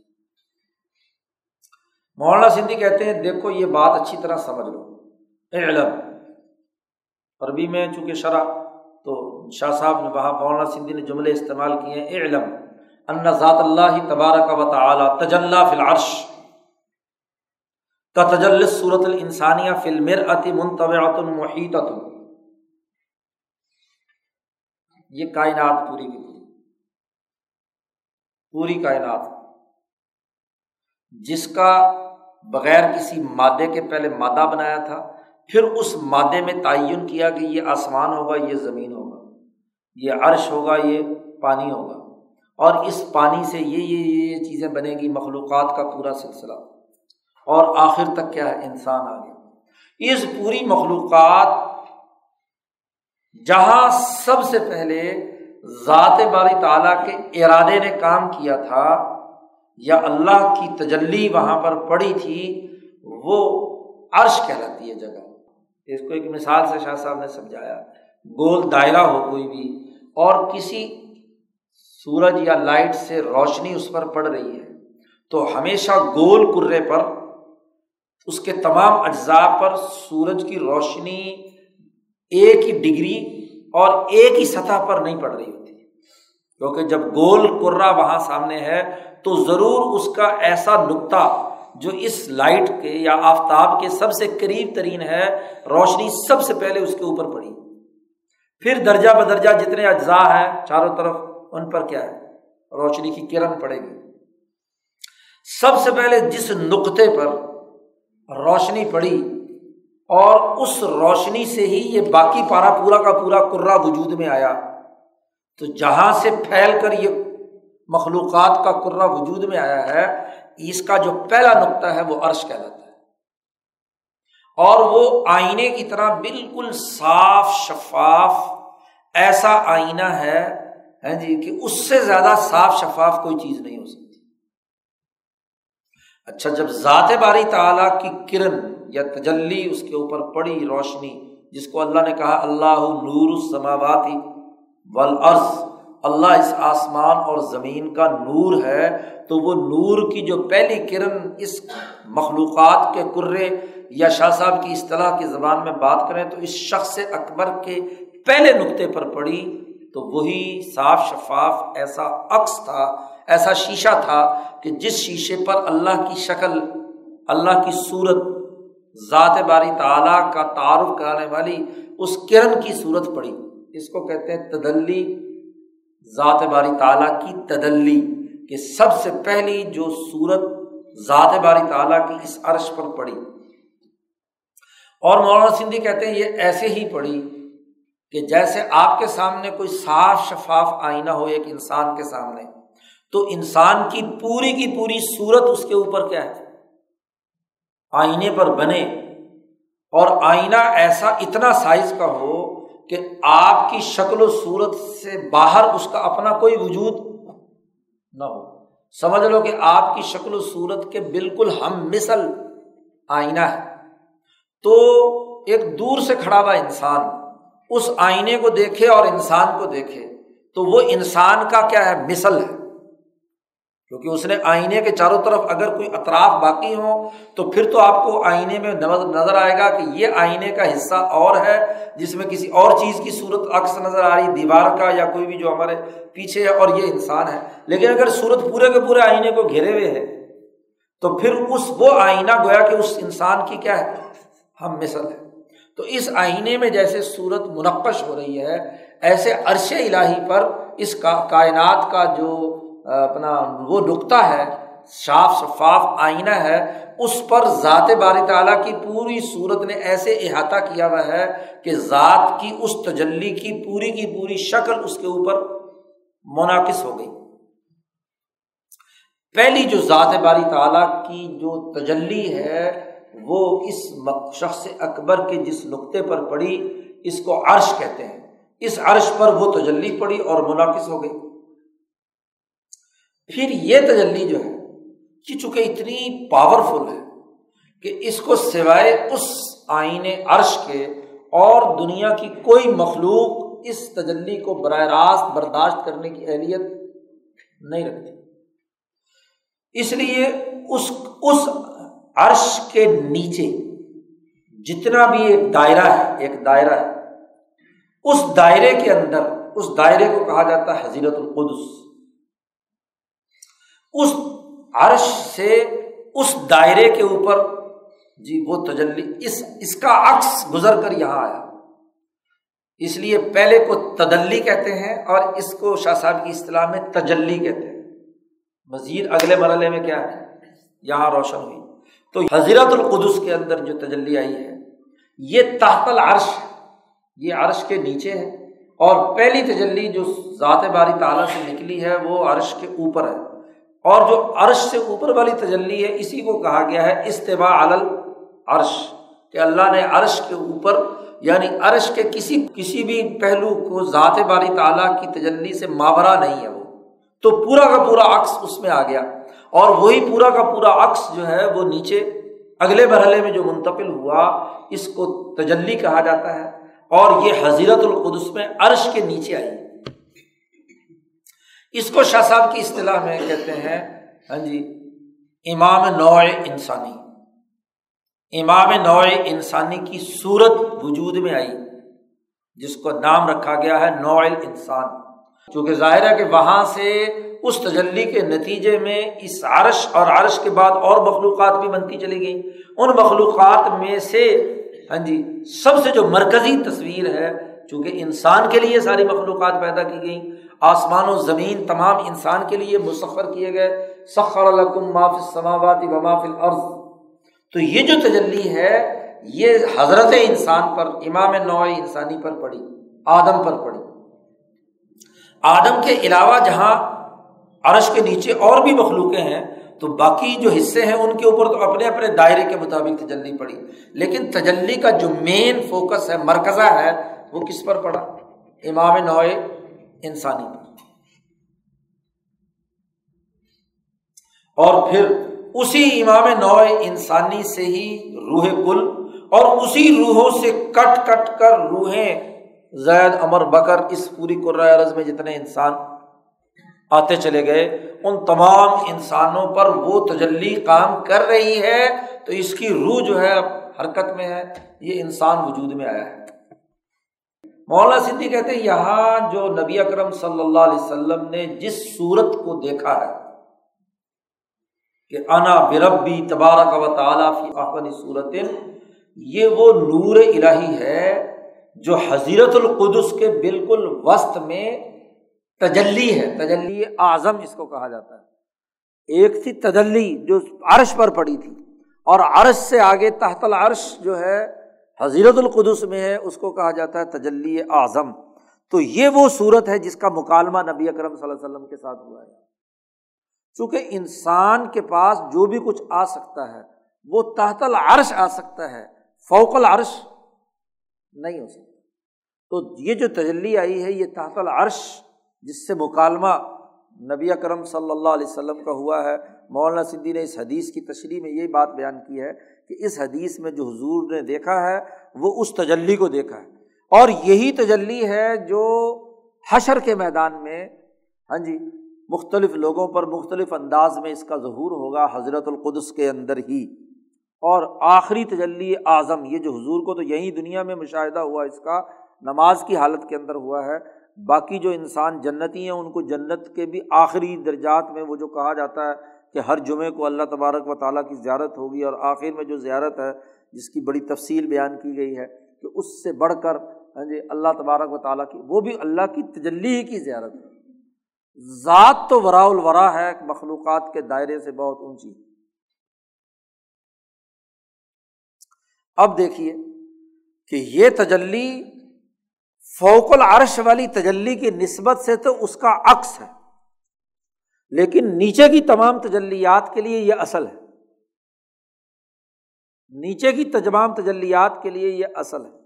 تو ذات باری تعالیٰ کی یہ تجلی جس کا محمد صلی اللہ علیہ وسلم سے مکالمہ ہوا ہے، یہ نبی اکرم صلی اللہ علیہ وسلم اور یا انسانوں کی نسبت سے اصل ہے۔ اس کو محض عکس نہیں کہا جا سکتا۔ یہ کیا ہے؟ صورت ہے۔ تو اسی لیے اللہ پاک کے بارے میں جو نبی اکرم صلی اللہ علیہ وسلم نے بات بیان کی ہے کہ ایزن بربی تبارک و تعلیٰ فی احسنی صورتن تو اب یہاں سارے سوالات اٹھ جاتے ہیں کیونکہ ذات باری تعلیٰ کو احسن صورت تو دیکھنے کا امکان ہی نہیں ہے۔ کیونکہ دوسری آیت جو بتا رہی ہے وہ تو یہ ہے کہ لا تدرک الابصار۔ ہاں جی تم تمہاری آنکھیں اس کا ادراک نہیں کر سکتی۔ تو ذات کے ادراک کی بات نہیں ہو رہی یہاں۔ یہ تحت العرش جو تجلی اعظم ہے یہ اس کے ادراک اور مشاہدے کی بات ہو رہی ہے۔ اور یہی وہ تجلی ہے جو ایک طرف تو نبی اکرم صلی اللہ علیہ وسلم کے ساتھ یہ معاملہ کر رہی ہے، اور ایک وہ جو حدیث میں پیچھے بھی گزرا ہے کہ جی حشر کے میدان میں اللہ تعالیٰ کسی مومن کے کندھے پر ہاتھ رکھ کر اس سے پوچھے گا فلانا گناہ کیا، فلانا گناہ کیا۔ تو وہ بھی اسی تجلی کے مشاوے کوئی تجلی یا ہاں جی اسی کے ساتھ نسبت رکھنے والی ایک تجلی ہے جو کسی خاص مومن، اور ظاہر ہے کہ وہ مومن بھی کوئی بڑا انسان ہی ہوگا۔ جس سے یہ سوال اور مکالمہ ہوگا، باقی عام لوگوں کی تو بات نہیں ہو رہی۔ بہرحال، یہاں شاہ صاحب نے ہاں جی اس حدیث سے استدلال کیا ہے المالا اعلیٰ کے لفظ کا بھی۔ اصطلاح بھی شاہ صاحب اپنی نہیں لاتے، جو نبی اکرم صلی اللہ علیہ وسلم نے استعمال فرمائی ہے، اسی کو شاہ صاحب نے یہاں عنوان قائم کر دیا نمبر چار، اگلی حدیث۔ وقال رسول اللہ صلی اللہ علیہ وسلم۔ نبی اکرم صلی اللہ علیہ وسلم نے ارشاد فرمایا، امام مسلم یہ حدیث روایت کرتے ہیں کہ نبی اکرم صلی اللہ علیہ وسلم نے فرمایا، ان اللہ اذا احب عبدن جب اللہ تبارک و تعالیٰ کسی بندے کے ساتھ محبت کرتے ہیں، تو دا جبرائیل تو جبرائیل علیہ السلام کو بلاتے ہیں فقال اور ان کو حکم دیتے ہیں کہ انی احب فلان میں فلاں آدمی سے محبت رکھتا ہوں، تم بھی اس سے محبت رکھو۔ قالا حضور صلی اللہ علیہ وسلم نے فرمایا فیحب جبرائیل تو اس انسان سے جبرائیل محبت کرنے لگتے ہیں۔ پھر جبرائیل پورے آسمان میں اعلان کرتے ہیں، یونادی فما فیقول وہ اعلان کرتے ہیں کہ ان اللہ یحب فلان فحب اللہ تعالیٰ فلاں انسان سے محبت کرتے ہیں، لہذا تمام آسمانوں پر رہنے والے تمام فرشتے اس انسان سے محبت کریں۔ فیحب اہل السما تو وہ آسمان والے محبت کرنے لگ جاتے ہیں۔ سم یوز الہو القبول فی الارض، پھر وہ فرشتے نچلے کو نچلے کو، حتیٰ کہ پورے قرائے عرض پر ہاں جی اس کی قبولیت کا فیصلہ ہو جاتا ہے، لوگ اس کو اس کو قبولیت عطا کر دی جاتی ہے۔ ایسے ہی جب اللہ پاک کسی بندے سے ناراض ہوتے ہیں، اب غذا اب دن تو دا جبرائیل، تو جبرائیل کو بلاتے ہیں اور فرماتے ہیں کہ میں فلاں بندے سے ناراض ہو گیا، مجھے اس سے بوجھ ہے، تم بھی اس سے بوجھ رکھو۔ تو پھر جبرائیل اس سے بوجھ رکھتے ہیں، پھر آسمان پر وہ بھی اعلان کر دیتے ہیں کہ اللہ تعالیٰ فلاں آدمی سے بوجھ کرتے ہیں فب غزو ہو تم بھی اس سے بوجھ کرو۔ تو لوگ بوجھ کرنے لگتے ہیں۔ پھر دنیا کے اندر ہر آدمی اس سے بوجھ اور نفرت کرتا ہے۔ ابو جہل نے جب ہاں جی کچھ نہیں مانا تو اللہ نے اپنے بوجھ کا اعلان کر دیا۔ اسی بوجھ کے اعلان کا ہی مطلب ہے کہ ختم اللہ علیہ قلوبہم وعلا سمعہم وعلا ابصارہم۔ جتنے علم کے تینوں ذرائع تھے، وہ گویا کہ مہر لگ گئی کہ اب ان کو وہاں سے بات پہنچی نہیں سکتی۔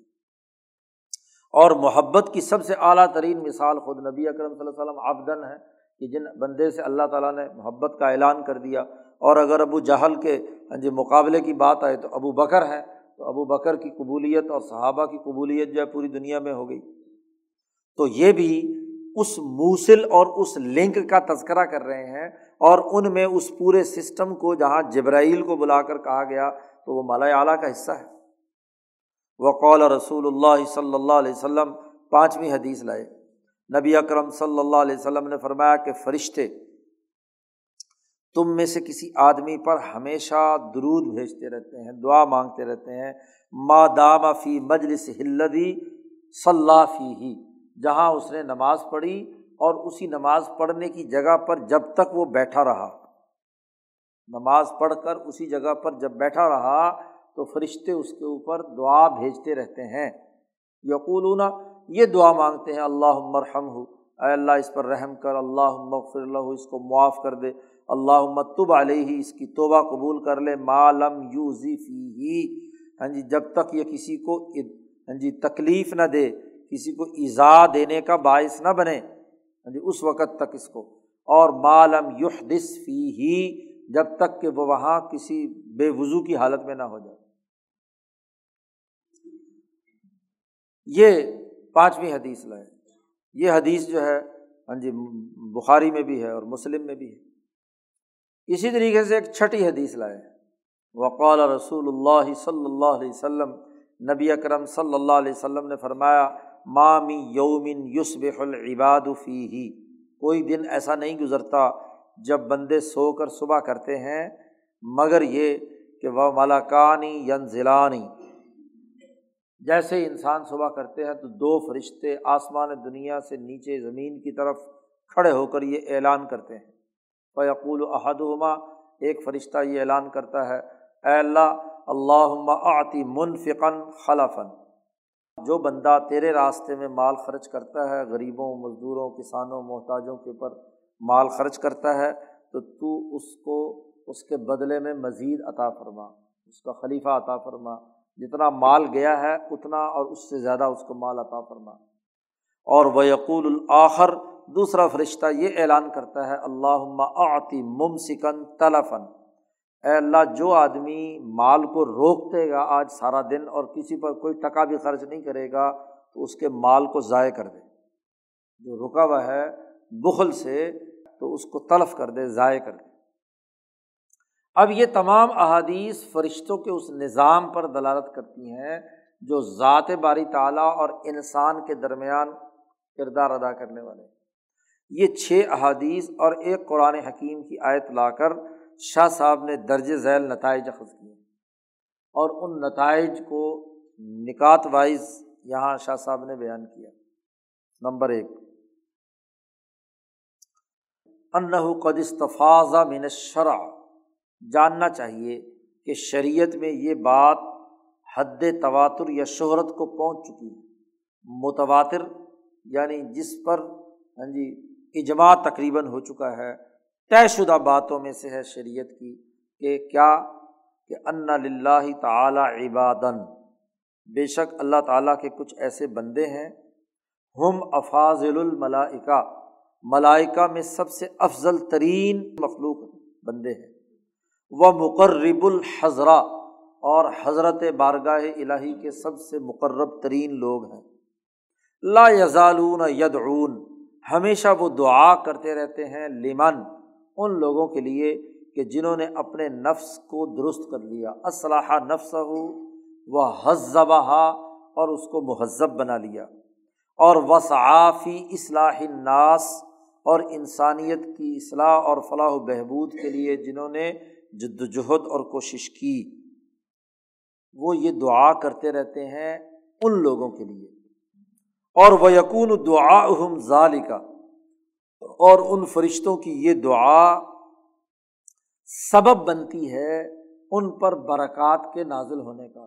کائنات کا نظام سبب و مسبب کے تحت چل رہا ہے، تو ان اسباب میں سے ایک سبب ان فرشتوں کا اللہ کے سامنے ان لوگوں کے لیے دعا کرنا ہے، جنہوں نے اپنے نفس کو مہذب بنا کر انسانیت کی خدمت کے لیے کردار ادا کیا۔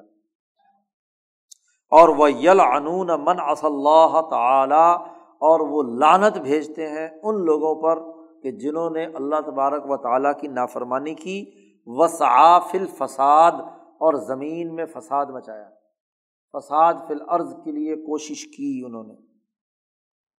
فیقون اللہ اور ان فرشتوں کی ایسے ظالم لوگوں پر لانت یہی سبب بنتی ہے لی وجود حسرتن و ندامتن فی نفس العامل، اس کام کرنے والے کی دل میں، روح میں دو مرض پیدا کرتی ہے کیا؟ کہ اس کو حسرت اور شرمندگی اٹھانا پڑتی ہے۔ ہاں جی وہ کہتا، کاش کہ یہ وقت گزر گیا۔ جس کو قرآن نے ذکر کیا، یا حسرتا علامہ فرت فی جم بلّہ و ان کن تو لمن الخاصرین کہ میں ہاں جی اس کے اندر ذلیل ہو گیا، رسوا ہو گیا، حسرت کی بات کرتا ہے۔ تو جب بھی کسی پہلے سے کیے ہوئے عمل پر انسان کو حسرت اور ندامت ہو، تو اس کا مطلب یہ ہے کہ فرشتوں نے لانت بھیجی۔ ان کی لانت سبب بنتی ہے، خود انسان کا ضمیر اسے ملامت کرتا ہے، اس کے اندر اس کو ندامت اور حسرت پیدا ہوتی ہے۔ تو یہ حسرت اور ندامت کا پیدا ہونا یہ دراصل فرشتوں کی لانت کا اثر ہوتا ہے۔ اور ایسے ہی وہ فرشتے جو اعلیٰ افاظل الملائکہ ہیں، وہ الحامات فی صدور الملا صافل کہ وہ الحامات کرتے ہیں نچلے درجے کے فرشتوں کے سینوں میں، کہ ایوب غزو حاضل مسیح یہ جو گناہ گار ہے اس سے بغض رکھو، اور وہ یوسی او ہی اور اس کو تکلیف پہنچاؤ۔ اس کو ایزا پہنچاؤ۔ اما فت دنیا اگر ممکن ہو دنیا میں تو دنیا میں سزا دو، اور اگر دنیا میں ممکن نہیں ہے تو اس کی بد آمالی کی سزا اس وقت ملے۔ ہی نہ یہ تخف ان ہو جل باب بدنی ہی بالموت طبیعی جب تبھی موت آ جائے تو اس کے بدن کا جب پردہ اس سے چھین کر الگ کر دیا جائے تو اس وقت اس کی روح اور اس کے نفس کو اس کی سزا پہنچاؤ۔ تو یہ ان کو الہام ہوتا ہے۔ اب پہلا نقطہ شاہ صاحب نے واضح کر دیا کہ ان آیات اور احادیث سے یہ بات واضح ہوتی ہے کہ اللہ کے ایسے بندے ہیں جو ملائکہ میں سب سے افضل ترین ہیں، اللہ کے مقرب ہیں، اچھے لوگوں کے لیے دعا کرتے ہیں، برے لوگوں کے لیے بد دعا اور لالت بھیجتے ہیں۔ نمبر ایک۔ نمبر دو۔ وہ ان یقون سفرا بین اللہ بین عبادی اور یہ فرشتے اللہ اور اس کے بندوں کے درمیان سفیر ہیں، واسطہ ہے سفیر جو دو کے درمیان معلومات کے تبادلے اور احکامات کے تبادلے کا واسطہ بنے۔ تو یہ سفرا ہے بین اللہ ہی و بین عبادی ہی اللہ کے بندوں کے درمیان۔ دوسرا نقطہ۔ تیسرا بڑا بنیادی نقطہ بھی واضح ہو گیا، اصول واضح ہو گیا ان فرشتوں کے حوالے سے۔ ان آیات و احادیث سے کہ انہم یلحمون فی قلوبی بنی آدم خیرن کہ بنی آدم کے دلوں میں نیکی اور بھلائیوں کا الہام کرتے ہیں، کہ ان کے لیے رحمت اور علم کی دعا مانگتے ہیں۔ اے یقون اسبابً یعنی ایسے اسباب پیدا کرتے ہیں جس سے وہ نیکی کے کام کی طرف چلیں۔ کیسے؟ لحدوسی خواتر الخیری فیم اچھائی اور نیکی کے خیالات ان کے دلوں میں ڈالتے ہیں۔ پیچھے تدبیر میں آپ نے پڑھا تھا کہ تدبیر کے بنیادی اصول امور چار ہیں، قبض بست احالہ اور الہام۔ تو الہام کا کام یہ فرشتے کرتے ہیں، اچھے کام کا الہام ڈالتے ہیں بے وجہ مم وجوہ سببیہ کسی نہ کسی پہلو سے، کسی نہ کسی سبب سے، کسی نہ کسی ذریعے سے ان کے دلوں میں یہ بات منتقل کر دیتے ہیں۔ تین۔ چوتھی یہ بات بھی ان احادیث کے مجموعی مطالعے سے واضح ہو گئی کہ ان لحم اجتماعات کہ ان فرشتوں کے اجتماعات ہوتے ہیں۔ ان کے اجتماعات ہوتے ہیں۔ کئی فشا اللہ و حیث شاء اللہ۔ ہر اجتماع کا حجم کیا ہے اور مقام کیا ہے؟ کیفیت کیا ہے اور اس کی حیثیت کیا ہے؟ یہ جیسے اللہ تعالیٰ چاہتا ہے، اس کے مطابق اجتماعات ہوتے ہیں۔ ہم یہاں واضح طور پر تو متعین نہیں کر سکتے کہ اللہ کی اس اجتماعات یا وہ جو بالا اعلیٰ کا اجتماع ہوتا ہے، اس کے ممبران کتنے ہیں۔ ہاں جی اس پارلیمنٹ کے ہاں جی کتنے تعداد ہے، اس کی کیفیت کیا ہوتی اور حیثیت کیا ہوتی ہے، یہ اللہ تعالیٰ جانے۔ لیکن یہ بات ان احادیث اور قرآن کی آیات سے معلوم ہوتی ہے کہ ان کے اجتماعات ہوتے ہیں۔ اب ان اجتماعات کے لیے نبی اکرم صلی اللہ علیہ وسلم نے اور قرآن حکیم میں جو الفاظ استعمال کیے گئے ہیں، ان کو تعبیر کیا گیا ہے۔ ہاں جی شریعت میں الرفیق العلیٰ و ندی العلیٰ ول ملا العلیٰ تین الفاظ آتے ہیں۔ ملا اعلیٰ کا لفظ قرآن پاک میں بھی آیا ہے۔ قلنما انا منظر امام الہن اللہ الواحد القحار اس کے بعد یہاں نبی اکرم صلی اللہ علیہ وسلم سے بات کی جائے ماں کان علیہ من علم بال ملا اعلیٰ صورت سعود میں اللہ تبارک و تعالیٰ نے یہ لفظ استعمال کیا ہے مالا کا۔ مالا کہتے ہیں جماعت کو۔ اور اعلیٰ بڑی اونچے درجے کی کیا ہے؟ جماعت۔ اور باقی جو دو الفاظ ہیں، الرفیق العلیٰ و ندی العلیٰ یہ دونوں روایتیں بھی نبی اکرم صلی اللہ علیہ وسلم کی احادیث میں ہیں۔ یہ جو ندی العلیٰ ہے، یہ نبی اکرم صلی اللہ علیہ وسلم کی دعا ہے کہ حضور روزانہ رات کو سوتے وقت یہ دعا پڑھتے تھے۔ اس دعا کے الفاظ میں یہ بھی ہے، حضور صلی اللہ علیہ وسلم یہ الفاظ پڑھتے تھے کہ اے اللہ تیرے نام کے ساتھ ہی میں اپنے وجود کو بستر پر لٹا رہا ہوں۔ بسم اللہ وضاء جمبی فغ فرلی زمبی اخص شیطانی و فک ریحانی وج علنی فن ندی اعلیٰ یہ حضور کی دعا ہوتی تھی۔ تو ان میں جو آخری لفظ ہے کہ وج علنی فن ندی اعلیٰ اے اللہ پاک، مجھے ندی اعلیٰ، ندی نادی سے ہے، مجلس اور اعلیٰ اعلیٰ مجلس۔ تو اعلیٰ مجلس کے اندر مجھے شامل فرما دے۔ یعنی مالا اعلیٰ کی جو اعلیٰ مجلس ہے، مجھے اس کا حصے دار بنا دے، مجھے اس میں شامل فرما دے۔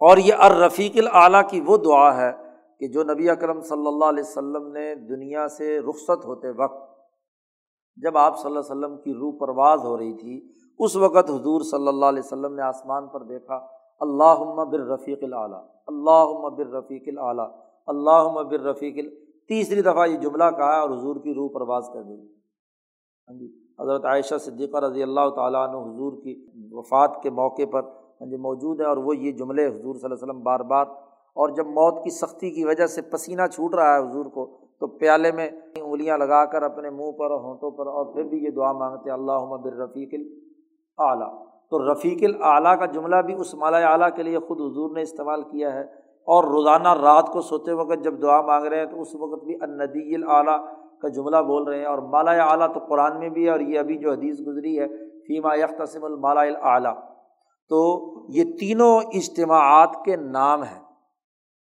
اب شاہ صاحب نے ان تینوں کے الگ الگ جو ہاں جی یعنی ان کی کیفیت یا حیثیت ہے، کچھ لوگوں نے متعین کرنے کی کوشش کی ہے کہ مالا اعلیٰ بڑے اجتماع کو کہتے ہیں۔ اور جو نچلے درجے کے اجتماعات ہیں، ان میں مختلف کوئی ندی الاعلیٰ ہے، کوئی ہاں جی بعض لوگ جس، اس اعلیٰ پارلیمنٹ کے ممبر ہوتے ہیں تو وہ ہر جگہ کے ممبر ہوتے ہیں۔ وہ سینٹ میں بھی چلے جاتے ہیں، ادھر بھی چلے جاتے ہیں، ادھر بھی چلے جاتے ہیں ہاں جی۔ تو یہ، تو آپ صلی اللہ علیہ وسلم تو تمام جتنے بھی اعلیٰ اجتماعات تھے، ان تمام کے ممبر ہیں۔ چوتھی بات یہ ہے کہ اس فرشتوں کا جو سفرا ہیں بین اللہ و بین العباد، ان فرشتوں کے اجتماعات منعقد ہوتے ہیں وقتاً فوقتاً۔ ان اجتماعات کے تین نام احادیث سے ہمیں معلوم ہوتے ہیں۔ نمبر پانچ۔ پانچویں بات یہ بھی معلوم ہوتی ہے پچھلے پوری روایات سے اور آگے آیت لے کر آ رہے ہیں شاہ صاحب۔ کہ وہ ان ارواہی افاظل العدمین فیم کہ جو افضل ترین آدمی ہوتے ہیں، ان کی روحیں ان مالا اعلیٰ کے ان فرشتوں سفرا کے اندر جا کر داخل ہو جاتی ہیں وہ لحوقم بہم اور ان سے لاحق ہو جاتی ہیں۔ دو لفظ بولے ہیں دخولن کہ خود اس مالا اعلیٰ کی، اس پارلیمنٹ کا، اس اعلیٰ ترین درجے کے فورم کے اندر داخل ہو کر اس کا حصہ بن جاتے ہیں۔ اور یا اس کے قریب قریب اس کے جو ملحقات ہیں وہاں پر پہنچ جاتے ہیں۔ تو جو اونچے درجے کے ہیں وہ تو دخول فیم اس کا حصہ بن جاتے ہیں۔ اور جو کم درجے کے ہیں وہ لحوقن فیم تو دونوں کا یہاں پر شاہ صاحب نے ایک آیت اور ایک حدیث لائے ہیں۔ قرآن پاک میں اللہ پاک نے فرمایا صورت الفجر میں آپ سنتے ہیں، یا نفس المطمئنہ، انسان کا جو نفس مطمئنہ ہے، اس کو پکار کر اللہ پاک فرمائیں گے، ارجعی الا ربی کی راضیتم مرضیہ۔ ہاں جی لوٹ جا اپنے رب کی طرف، راضی اور خوش خوش۔ فد خلی فی عبادی ود خلی جنتی۔ داخل ہو جا میرے بندوں میں۔ تو یہ میرے بندے کون ہیں؟ وہ وہی ہیں جو مالا اعلیٰ کا حصہ ہیں۔ یہ تو وہ ہیں جو داخل ہو گئے۔ اور جو لاحق ہونے والے ہیں یعنی مالا سافل کا حصہ بنتے ہیں، اس کے بارے میں وقول رسول اللہ صلی اللہ علیہ وسلم رسول اللہ صلی اللہ علیہ وسلم نے ارشاد فرمایا کہ رعی تو جعفر ابن ابی طالب ملکن یتیر فل جنتی مال ملائکہ بجناحین۔ میں نے حضرت جعفر بن ابی طالب کو، حضرت علی کے جو بھائی ہیں، ان کو یہ شہید ہوئے تھے ہاں جی یہ غزبہ میں۔ تو شہادت کے بعد حضور نے ان کو دیکھا کہ وہ فرشتے کی فرشتہ بنے ہوئے ہیں۔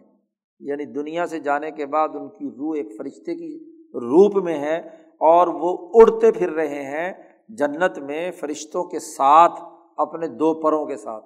جیسے فرشتوں کے پر ہیں، ایسے ان کے بھی پر ہیں اور یہ اڑ رہے ہیں سبز پرندوں کی شکل میں۔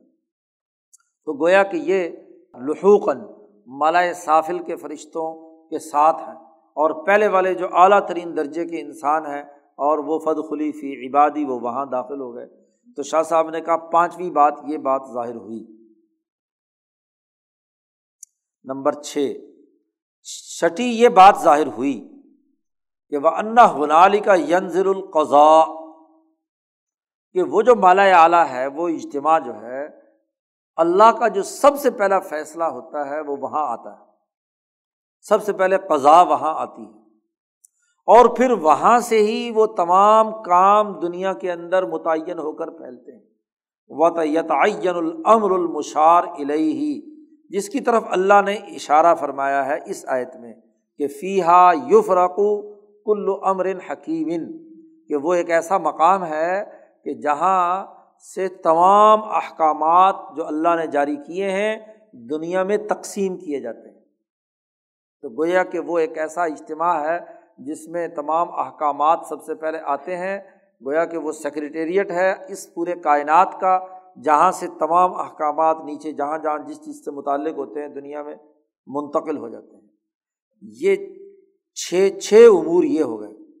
اور ساتواں ایک اور پہلو بھی ہے کہ جب یہاں سے احکامات اور قضا جاری ہوتی ہے تو انسانوں کو قوانین اور ضابطوں کا پابند کرنے کے لیے جو شریعت یا قانون دنیا میں نازل ہوتا ہے، وہ قانون اسی پارلیمنٹ کا منظور کردہ ہوتا ہے۔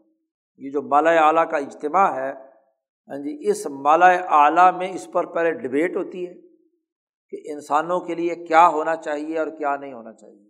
اور جب ہر ہر مالا اعلیٰ کا نمائندہ اپنے معلومات کے مطابق کسی بھی خاص حکم یا قانون کے منظور کرنے کا مطالبہ کرتا ہے، تو ان کے مطالبات کی وجہ سے اختلافات سامنے آتے ہیں۔ اسی کو کہا گیا اختصام بال ملا اعلیٰ کہ ملا اعلیٰ کا جھگڑا۔ یہ جھگڑے سے مراد وہ جھگڑا نہیں جو یہاں ایک دوسرے کو گالیاں دے کر اور ایک دوسرے کو ڈنڈے اور کرسیاں برسا کر پارلیمنٹ کے اندر روز تماشا ہوتا ہے یہ اختصام، وہ اختصام نہیں۔ وہ اختصام ہے کہ ہر آدمی، ہر نمائندہ اپنے اپنے دائرے میں رہتے ہوئے اپنے سے ریلیٹڈ جو انسانی جماعت ہے، اس کے حق میں مطالبہ کرتا ہے۔ اس کے لیے دلائل دیتا ہے، اس پر گفتگو کرتا ہے، اس کی رپورٹ پیش کرتا ہے، وغیرہ وغیرہ۔ تو اب چونکہ انسان مختلف ہیں، ان کی جماعتیں مختلف ہیں، ان کے مزاج مختلف ہیں، تو ان کی جو نمائندگی کرنے والے وہاں پر فرشتے ہیں، وہ بھی آپس میں کیا ہوں گے؟ اختصام آئے گا۔ جب اختصام آئے گا تو وہ سب آرا جب اللہ تک پہنچتی ہیں تو اللہ تبارک و تعالیٰ آخر میں قضا آڈر اور فیصلہ جاری فرماتے ہیں۔ وہ آڈر اور فیصلہ اور قضا ہی شریعت۔ کسی بھی ریاست میں سپریم کورٹ کا فیصلہ یا وزیر اعظم کا فیصلہ جو مختلف لوگوں نے نیچے رپورٹیں دی تھیں، مختلف بھی ایک دوسرے سے ہو سکتی ہیں۔ تو جو حکومت چلانے والا ہاں جی چیف ایگزیکٹو ہے، اس کا فیصلہ جو ہے وہ وہی شریعت کہلاتی ہے، وہی قانون۔ یا کسی پارلیمنٹ میں تمام بحث ہونے کے بعد پارلیمنٹ نے جو قانون منظور کر لیا اسپیکر نے جو رولنگ جاری کر دی، وہی اس ریاست کی شریعت۔ تو اس پوری کائنات میں انسانوں کی شریعت کا تعین بھی اسی اجتماع کے اندر ہوتا ہے، اسی مقدس پارلیمنٹ کے اندر ہوتا ہے۔ تو سات بنیادی نقطے ہیں۔ یعنی اس قرآن و حدیث کے ہاں جی جتنا بھی مجموعہ ہے، اس کا اگر گہرائی میں جا کر مطالعہ کیا جائے، تو اس کی عبارت النس سے یا اقتضاء النس سے ہاں جی علماء جانتے ہیں۔ کوئی کلام جس مقصد کے لیے چلایا گیا ہے، اس کو عبارت النس کہتے ہیں۔ اور جو تقاضا کرتا ہے، کلام تقاضا کرتا ہے، اس سے یہ بات ثابت ہوتی ہے کہ یہ سات بنیادی اثاثی امور ہیں۔ فرشتوں سے متعلق، مالا اعلیٰ سے متعلق۔ یہ سات بنیادی نقطے معلوم ہو تو مالا اعلیٰ کی جو کارکردگی ہے، اس کا کام ہے، اس کی نوعیت ہے، وہ بالکل واضح ہو جاتی ہے۔ اب یہاں مالا اعلیٰ کا لفظ استعمال کیا گیا، فرشتے کا لفظ استعمال کیا گیا۔ فرشتوں کے یا الملک کی تشریح میں بڑی تفصیلی اور بہترین گفتگو امام شاہ ولی اللہ دہلوی نے لمحات میں کی ہے۔ اور لمحات چونکہ فلسفیوں کو ہاں جی یہ فکر اور نظریہ سمجھانے کے تناظر میں ہے، تو اسی انداز میں شاہ صاحب نے وہاں گفتگو کی ہے، وہاں کوئی قرآن کی آیت نہیں لائے، وہاں خالصتاً عقلی بنیادوں پر ہاں جی ان کے ان کے جو گفتگو کرنے کا، مکالمے کا انداز ہے، ان کے جو دلائل کا طریقۂ کار ہے، اس طریقۂ کار کے مطابق وہاں شاہ صاحب نے فرشتے کی حقیقت سمجھائی ہے۔ کہ فرشتہ کسے کہتے ہیں؟ ملائکہ کیا ہے؟ تو یہاں چونکہ شہجت اللہ ہاں جی قرآن و حدیث کے تناظر میں بات کو سمجھانے کے حوالے سے ہے، تو آیات اور احادیث سے ان بنیادی چیزوں کو شاہ صاحب نے سمجھا دیا کہ مالا اعلیٰ کی بنیادی حقیقت یہ ہے۔ باقی رہا کہ آگے مالا اعلیٰ کے کام اور کارکردگیاں کیا ہیں؟ یہ ان شاء اللہ پھر آئندہ پڑیں گے۔